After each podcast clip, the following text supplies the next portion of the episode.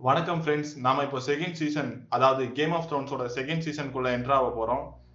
So இன்னும் first season யாரும் பார்க்கலனா so அதை போய் பார்த்துட்டு வந்துடுங்க. அப்பதான் செகண்ட் சீசன்ல என்ன நடக்குதுன்றது உங்களுக்கு புரியும். ஸோ அதுக்கு முன்னாடி ஒரு குட்டி இன்ஃபர்மேஷன் சொல்லிக்கிறேன். நம்ம ஃபர்ஸ்ட் சீசனை வந்து ஒரே ஸ்ட்ரெச்சில் பேசி போட்டிருப்போம். ஸோ இந்த வாட்டி செகண்ட் சீசனை வந்து எபிசோட் எபிசோடா போடலான்னு ஒரு ஐடியா இருக்கு. ஏன்னா நிறைய மக்களால் வந்து ஒரே ஸ்ட்ரெச்சில் வந்து கேட்க முடியலன்ற ஒரு ஃபீட்பேக் கிடைச்சதுனால இந்த சீசன் மட்டும் நான் எபிசோட் எபிசோடா போடுறேன். இந்த எபிசோட் எபிசோடா போறதுக்கு எந்த ஒரு வரவேற்பு இருக்கோ ஸோ அதை பொறுத்து தான் நான் நெக்ஸ்ட் சீசன்லாம் வந்து ஒரே ஸ்ட்ரெச்சில் பேசி போடலாமா? இல்லை வந்து எபிசோட் எபிசோடாவே போடலாமான்ற மாதிரி நான் யோசிக்கிறேன். சரி ஓகே விபின் நீங்க எபிசோட் எபிசோடாவே பேசி போடுங்க அப்படின்னு நீங்க நினைச்சீங்கன்னா இன்ஸ்டாகிராம்ல நம்மளோட பேஜ் இருக்கு விபின் டாக்ஸ்னு ஸோ அதுக்கு வந்து ஒரு மெசேஜ் போட்டு விட்டுருங்க. அது மட்டும் இல்லாம நீங்க வந்து இல்ல விபின் நீ சீசனாவே பேசி போடு அப்படின்னு நினைச்சீங்கன்னா ஸோ நெக்ஸ்ட் சீசன் நான் சீசனாவே பேசி ஃபுல்லாவே ஒரே ஸ்டேஜ்ல நான் பேசி போடுறேன். ஸோ ஒரு ஒரு மெசேஜ் போட்டு விட்டுருங்க நம்ம விபின் டாக்ஸ்ன்ற ஐடியில ஸோ மறக்காம விபின் டாக்ஸை இன்ஸ்டாகிராம்ல ஃபாலோ பண்ணிக்கோங்க. அப்பதான் நான் போட போற அடுத்த பாட்காஸ்ட் பார்த்தீங்கன்னா இன்ஃபர்மேஷன்ஸ் உங்களுக்கு கிடைக்கும். சரி ஃப்ரெண்ட்ஸ் நம்ம செகண்ட் சீசன் போகிறதுக்கு முன்னாடி சின்னதாக ஒன்று சொல்லிக்கிறேன். அது என்னன்னா போன சீசனில் நான் வந்து நேம்லாம் வந்து போய் சர்ச் பண்ணி பாருங்க. அப்போ தான் உங்களுக்கு வந்து ஞாபகத்தில் இருக்கும் அப்படின்ற மாதிரி நான் சொல்லியிருப்பேன்.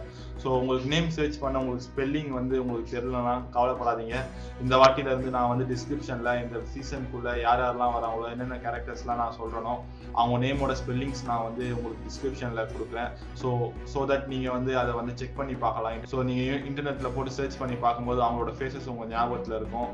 ஸோ இப்போ செகண்ட் சீசனோட ஃபர்ஸ்ட் எபிசோடை பற்றி நான் சொல்ல போகிறேன் ஸோ வாங்க ஃப்ரெண்ட்ஸ் டைம் வேஸ்ட் பண்ணாமல் ஃபர்ஸ்ட் எபிசோடு கூட போகலாம் ஸோ ஃபர்ஸ்ட் எபிசோடில் என்ன காட்டுறாங்கன்னா கிங்ஸ் லேண்டிங் காட்டுறாங்க. அங்கே என்ன நடந்துட்டு இருக்குன்னா ஜாஃப்ரியோட நேம் டே அதாவது அது வந்து ஒரு பர்த்டே மாதிரி நினச்சிக்கலாம் நீங்கள் ஸோ அந்த நேம் டே அன்னைக்கு ஒரு போட்டி நடந்துட்டு இருக்கு. அந்த போட்டியில் பார்த்தீங்கன்னா சாண்டால் கிளகன் அதாவது நான் போன சீசன்ல சொல்லியிருப்பேன் கிரேஹார் கிளகன் ஸோ அவங்களோட தம்பி சாண்டார் கிளகன் வந்து ஒருத்தனை போட்டு அடி வெளுத்துட்டு இருப்பான். அந்த சண்டையில பாத்தீங்கன்னா சாண்டார் கிளகன் வந்து அவனோட போட் அவனோட எதிராளிய போட்டு அடிச்சு சாகடிச்சிருவான் அதை பார்த்து ஜாஃப்ரி செம்மையா சண்டை போடுறா நாயன்னு சொல்லுவான்.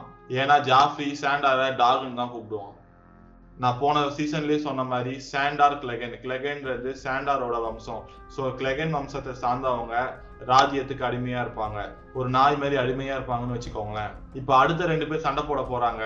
அப்போ அந்த போட்டியில கலந்துக்கு போற ஒருத்தன் பயங்கரமா ஒயின் குடிச்சிருக்கான் போல அப்படியே தள்ளாடிக்கிட்டே வரான். இதை பார்த்த ஜாஃப்ரி அவனோட சோல்ஜர்ஸ் கிட்ட சொல்லி ஒரு பேரல் ஃபுல்லா ஒயின் அவன் வாயில ஊத்துங்க அப்படின்னு சொல்லி ஆர்டர் கொடுக்குறான். இதை பார்த்து அங்க இருந்த சான்ஸா நீ இப்படிலாம் பண்ணக்கூடாது அப்படின்னு ஜாஃப்ரி கிட்ட சொல்றா. அதுக்கு ஜாஃப்ரி நீயே எனக்கு ஆர்டர் கொடுக்குறியான்னு கேக்குறான். உடனே சான்சா அதுக்கு உங்க நேம் டேல டெத் இருந்தா அது உங்களுக்கு அபசகுணமா போயிடும் அப்படின்னு சொல்லி ஜாஃப்ரி கிட்ட எடுத்து சொல்றா. அதுக்கு பக்கத்துல இருந்த சாண்டாரம் அப்படித்தான் சொல்றான். இதை கேட்ட ஜாஃப்ரி சரி அவனை விடுங்க அப்படின்னு சொல்லி விட்டுடுறான் இப்ப அந்த இடத்துக்கு டிரியன் உள்ள வரான்.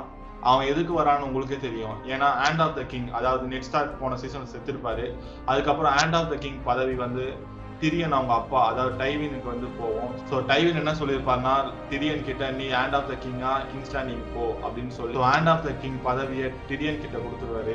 ஸோ டிரியன் அதனாலதான் கிங்ஸ் லேண்டிங்க்கு வரான். இப்போ அங்க வந்த டிரியன் ஜாஃப்ரிய நல்லா விசாரிச்சுட்டு சான்சா கிட்ட உங்க அப்பா இறந்ததுக்கு வருத்தம் தெரிவிக்கிறேன்னு சொல்றான். அதுக்கு ஜாஃப்ரி அவன் ஒரு தேச துரோகி அப்படின்னு சொல்றான். அதுக்கு டிரியன் எப்படி இருந்தாலும் இறந்தது அவங்க அப்பா அவளுக்கு ஃபீலிங் இருக்கும் அப்படின்னு சொல்றான் டிரியன் இப்படி இவன் சொன்ன உடனே உடனே ஜாஃப்ரி சான்சாவை முறைச்சு பாக்குறான் அதுக்கு சான்சா இருந்துகிட்டு எங்க அப்பா ஒரு தேச துரோகி. அவர் இறந்ததுல எனக்கு எந்த ஒரு ஃபீலிங்கும் இல்லை. நான் எனக்கு பிடிச்ச ஜாஃப்ரிக்கு லாயலா இருக்கேன்னு சொல்லிடுறான் டிரியனுக்கு சான்சா இப்ப என்ன நிலைமையில இருக்கான்னு புரியுது. அதுக்கப்புறம் டிரியன் அரண்மனைக்குள்ள போறான். அங்க அமைச்சர்கள் மீட்டிங் நடந்துட்டு இருக்கு. அப்போ டிரியன் அங்க உள்ள விசில் அடிச்சுக்கிட்டே வரான். எனக்கு இந்த டிரியன் கேரக்டர் ரொம்ப பிடிக்கும். செம்ம அமேசிங்கான கேரக்டர் உங்களுக்கும் போக போக புரியும். அது ஏன்? சரி வாங்க அதுக்கப்புறம் என்ன நடக்குதுன்றத பார்ப்போம். ஆனா செர்சிக்கு டிரியனை சுத்தமா பிடிக்கவே பிடிக்காது. இவன் வரதை பார்த்து செர்சி நீங்க என்ன பண்ணிக்கிட்டு இருக்க அப்படின்னு கேட்கறா அதுக்கு Tyrion hand of the king இல்லாம என்ன மீட்டிங் நடந்துட்டு இருக்கு அப்படின்னு கேட்கறான் உடனே செர்சி நம்ம அப்பா தானே ஹேண்ட் ஆஃப் த கிங் அப்படின்னு சொல்றா. அதுக்கு டிரியன் அவங்க அப்பா டைவின் கொடுத்த ஆர்டர் பேப்பரை கொடுக்குறான். அதை வாங்கி லார்ட் வேரிஸ் படிக்கிறாரு. அதுல டிரியன் ஹேண்ட் ஆஃப் த கிங்கா போட்டிருக்குதுன்னு சொல்றாரு. உடனே இதை கேட்டு டென்ஷன் ஆன செர்சி எல்லாரையும் வெளியே போக சொல்றான். அப்புறம் எல்லாரும் வெளியே போன அப்புறம் செர்சி டிரியன் கிட்ட வந்து எப்படி நம்ம அப்பா உனக்கு இந்த பதவி கொடுத்தாருன்னு கேக்குறான் அதுக்கு டிரியன் அதெல்லாம் விடு. ஒரு பெரிய போர் நடந்துட்டு இருக்கு. அது உனக்கு தெரியுமா? அப்படின்னு கேக்குறான். அதுக்கு செர்சி அவன் ஒரு சின்ன பையன் அப்படின்னு சொல்றான் அதுக்கு டிரியன் அவன் சின்ன பையனா இருந்தாலும் எல்லா வார்லயும் அவன் தான் ஜெயிச்சிட்டு வரான் அப்படின்னு சொல்றான். அதுக்கப்புறம் டிரியன் இப்பயும் ஒண்ணு கெட்டு போல. நெக்ஸ்டார் கூட ரெண்டு பொண்ணுங்களும் நம்ம கிட்ட தானே இருக்காங்க அப்படின்னு சொல்லி செர்சி கிட்ட சொல்றான். அதுக்கு செர்சி ரெண்டு இல்ல ஒரு பொண்ணு தான் இருக்கா. சான்சா மட்டும் தான் இருக்கா. ஆதியா எங்கேயோ தப்பிச்சு போயிட்டா அப்படின்னு சொல்றான். அதுக்கப்புறம் டிரியன் நம்ம கிட்ட மொத்தம் மூணு ஸ்டார்க்ஸ் இருந்தாங்க. Ned Stark Arya Stark Sansa Stark ஆனா நீ ஒருத்தன் தலையை வெட்டிட்ட இன்னொருத்தவள தப்பிக்க விட்டுட்ட. அதுக்கு செர்சி நான் எவ்வளவு தடுத்து பார்த்தேன் ஜாஃப்ரி கேட்கல அவன் தான் நெட் ஸ்டார் தலையை வெட்ட சொன்னான் அப்படின்னு சொல்றான் அதுக்கு டிரியன் இதை நம்ம அப்பா டைவின் கேட்டா எவ்வளவு கோவப்படுவார்னு உங்களுக்கு தெரியும்ல அப்படின்னு சொல்றான். இப்போ அடுத்த சீன்ல என்ன காட்டுறாங்கன்னா பிராண்டுக்கு திருப்பி கனவு வருது. ஆனா இந்த வாட்டி ஏதோ மிருகத்தோட கண்ணு வழியா பாக்குற மாதிரி இருக்கு.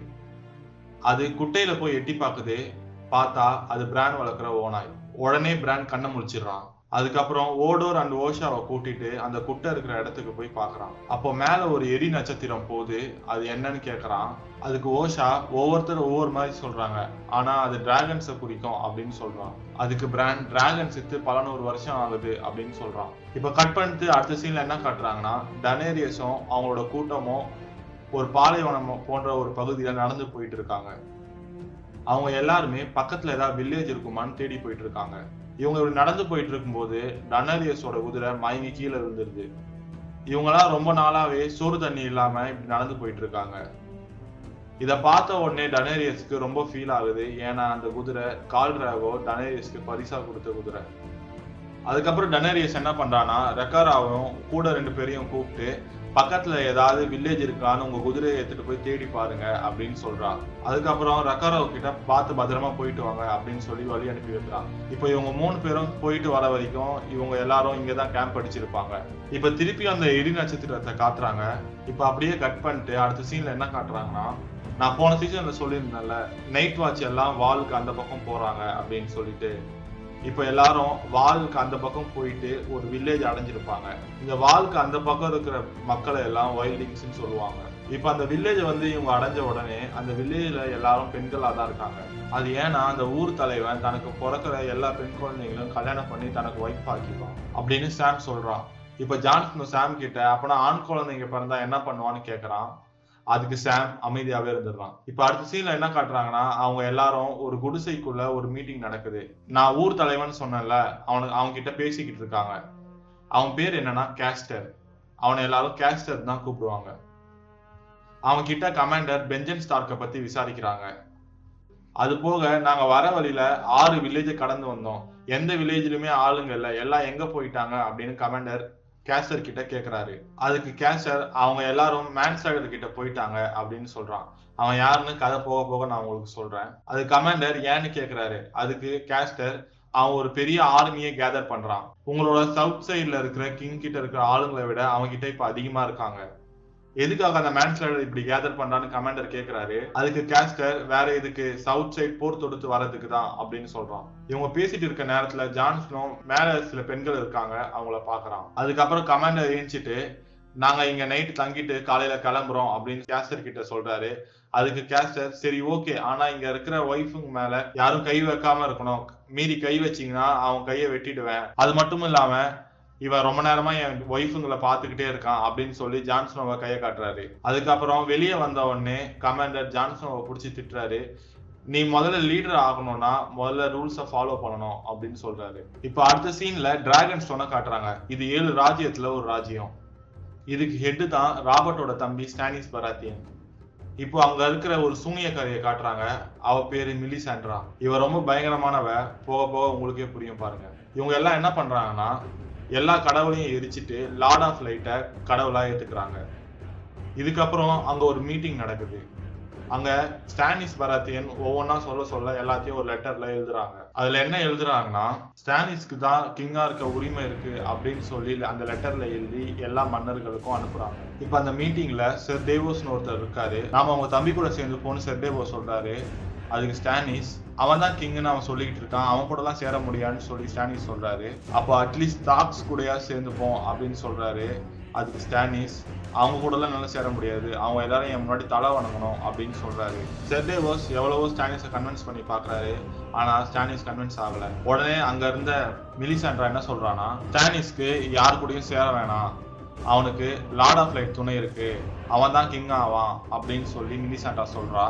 அங்க இருக்க யாருக்குமே மில்லிசாண்டாவை பிடிக்காது. ஸ்டானிஸ் மில்லிசாண்டாவை கண்மூடித்தனமா நம்புறதால வேற வழி இல்லாம எல்லாரும் ஒத்துக்கிறாங்க. இப்போ அங்க இருக்க ஒரு பெரியவர் எந்திரிச்சு மில்லிசாண்டாவை கொள்றதுக்காக ஒரு வைன்ல விஷத்தை கலந்து லார்ட் ஆஃப் லைட்டை செலிப்ரேட் பண்ணுவோம்னு சொல்லி மில்லிசாண்ட்ராவை குடிக்க வைக்கிறாரு. அவ குடிக்கணும்ல அதனால அவரும் கொஞ்சம் குடிச்சு கொஞ்சோண்டு மில்லிசாண்ட்ராவுக்கும் கொடுக்குறாரு. அந்த பெரியவர் விஷத்தோட எஃபெக்டால ரத்தம் கக்கி கீழே வந்து செத்துடுறாரு. ஆனா மில்லிசாண்ட்ராவுக்கு எதுவுமே ஆகல ஆத்தி பயங்கரமான வில்லியா இருப்பா போலயே. இப்ப அடுத்த சீன்ல என்ன காட்டுறாங்கன்னா ராப் ஸ்டார் ஜெய்மி லானிஸ்டரை பார்க்க வரான். அப்போ ஜெய்மி ராப் ஸ்டார்க்க கிண்டல் பண்ணி சின்ன பையன் அப்படின்னு சொல்றான். அப்ப ராப் ஸ்டார் கண்ணை காட்டுறான். அப்ப ஏதோ ஒண்ணு சைட்ல நடந்து வருது. ஜெய்மி அதை பார்த்து பயப்படுறான். அது அப்படியே உள்ள வருது. பார்த்தா அது ராப் வளர்க்குற ஓனாய். அப்ப ராப் ஸ்டார் இந்த சின்ன பையன் தான் எல்லா வார்லையும் ஜெயிச்சிட்டு வரான். அது மட்டும் இல்லாம இந்த சின்ன பையன் தான் அவனை புடிச்சிட்டு வந்தான். அதுக்கு ஜெய்மி மூணு வாரில் ஜெயிச்சிட்டா எல்லாத்தையும் ஜெயிச்சதா அர்த்தம் இல்ல அப்படின்னு சொல்றான். அது இதை கேட்ட ராப் நெக்கலா மூணு வாரில் தோக்குறதுக்கு மூணு வாரில் ஜெயிக்கிறது எவ்வளவோ பெருசு அப்படின்னு சொல்லிட்டு அங்க இருந்து கிளம்பிடுறான். அதுக்கப்புறம் அங்க வந்து கிளம்பின ராப் ஸ்டார் ஜெய்மியோட கசின் ஆண்டல் லானிஸ்டர் கிட்ட ஒரு லெட்டர் எழுதி கிங்ஸ் கொடுக்க சொல்றான். அது போக மூணு கண்டிஷனும் சொல்றான். அது என்னன்னா என் தங்கச்சிங்க ரெண்டு பேரையும் எங்க கிட்ட ஒப்படைக்கணும். அப்புறம் எங்க அப்பாவோட எலும்பு கொடுக்கணும். அது கூடவே எங்க அப்பா கூட வந்த சோல்ஜர்ஸோட எலும்பையும் கொடுக்கணும். மூணாவது கண்டிஷனா ராப் ஸ்டார்க்கு என்ன சொல்றான்னா நாங்க இனிமேல் கிங்ஸ் லேண்டிங்க்கு மாட்டோம். நாங்களே எங்களை ஆண்டுப்போம் அப்படின்னு சொல்றான். இதுக்கெல்லாம் ஓகேனா இந்த வாரை ஸ்டாப் பண்ணுவோம். இல்லைன்னா தொடரும் அப்படின்னு சொல்லி அவங்க கிட்ட அந்த லெட்டர் கொடுத்து அனுப்புறான். அவன் அங்கிருந்து கிளம்புனதும் அதுக்கப்புறம் தியோன் ராப் ஸ்டார் கிட்ட வந்து லானிஸ்டர்ஸ் கண்டிப்பா இந்த கண்டிஷன்ஸுக்கு ஒத்துக்க மாட்டாங்கன்னு சொல்றான். அதுக்கு ராப் ஸ்டார்க் எனக்கும் தெரியும் அப்படின்னு சொல்றான். அதுக்கப்புறம் தியோன் ராப் ஸ்டார் கிட்ட நம்ம கிங்ஸ் லேண்டிங் மேல போர் தொடுத்து போனோம். நம்மளுக்கு அதுக்கு நிறைய ஷிப் வேணும். நான் எங்க அப்பா கிட்ட போய் பேசுறேன் அப்படின்னு சொல்லி தியோன் ராப் ஸ்டார் கிட்ட சொல்றான். அதுக்கப்புறம் ராப் ஸ்டார் தியோன் கிட்ட உங்களுக்கும் எங்களுக்கும் தான் ஆகாதே உங்க அப்பா ஒத்துப்பாரான்னு கேக்குறான். அதுக்கு தியோன் எங்க அப்பாவுக்கு நான் ஒரே ஆண் வாரிசு. அவர் கண்டிப்பா ஒத்துப்பாரு நான் சொன்னான் அப்படின்னு சொல்றான்.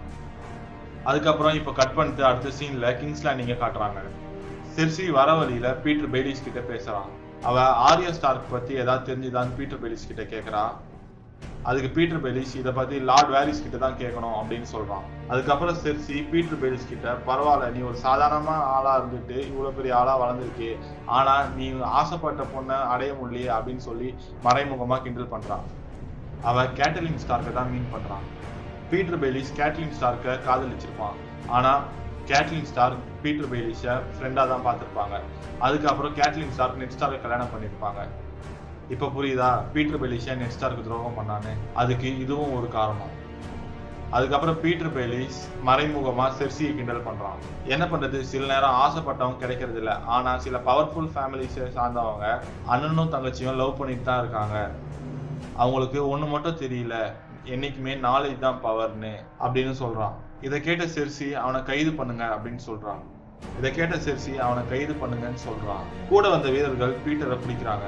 செர்சி அவனோட கழுத்தை அருங்க அப்படின்னு சொல்றான். உடனே வீரர்கள் அவங்க கிட்ட இருக்க கத்தியை எடுத்து பீட்டர் பிரிட்டிஷ் கழுத்தை அறுக்க போறாங்க. உடனே செர்சி அவன் கழுத்தை அறுக்காதீங்க எனக்கு மனசு மாறிடுச்சு அப்படின்னு சொல்றான்.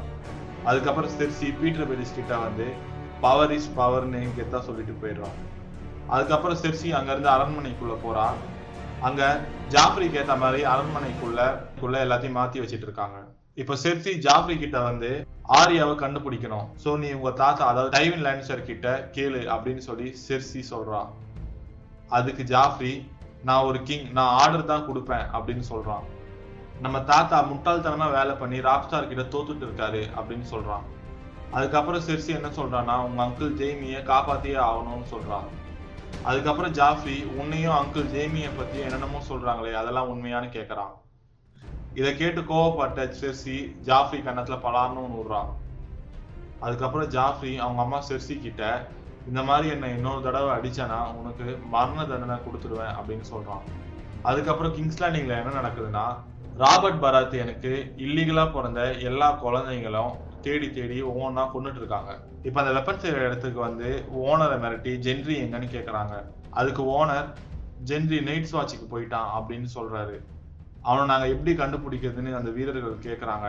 அதுக்கு அந்த ஓனர் அவன் கையில எரும மாடு மாதிரி ஒரு ஹெல்மெட் இருக்கும் அப்படின்னு சொல்லி ஒரு அடையாளத்தை சொல்றாரு. அந்த ஹெல்மெட் பாத்தீங்கன்னா ஜென்ரியே பண்ணது. இப்ப ஜென்ரியை தேட ஆளுங்க அனுப்புறாங்க. ஜென்ரி அங்க ஆரியா ஸ்டார் கூட சேர்ந்து நைட் வாட்சி கிளம்பிட்டு இருக்கான். இப்ப அந்த வீரர்கள் ஜென்ரியை தேடி வந்தா கூட இருக்க ஆரியா ஸ்டார்க்கும் மாட்டிப்பா. அதுக்கப்புறம் என்ன நடக்கும்? அதை நான் நெக்ஸ்ட் எபிசோட்ல சொல்றேன்.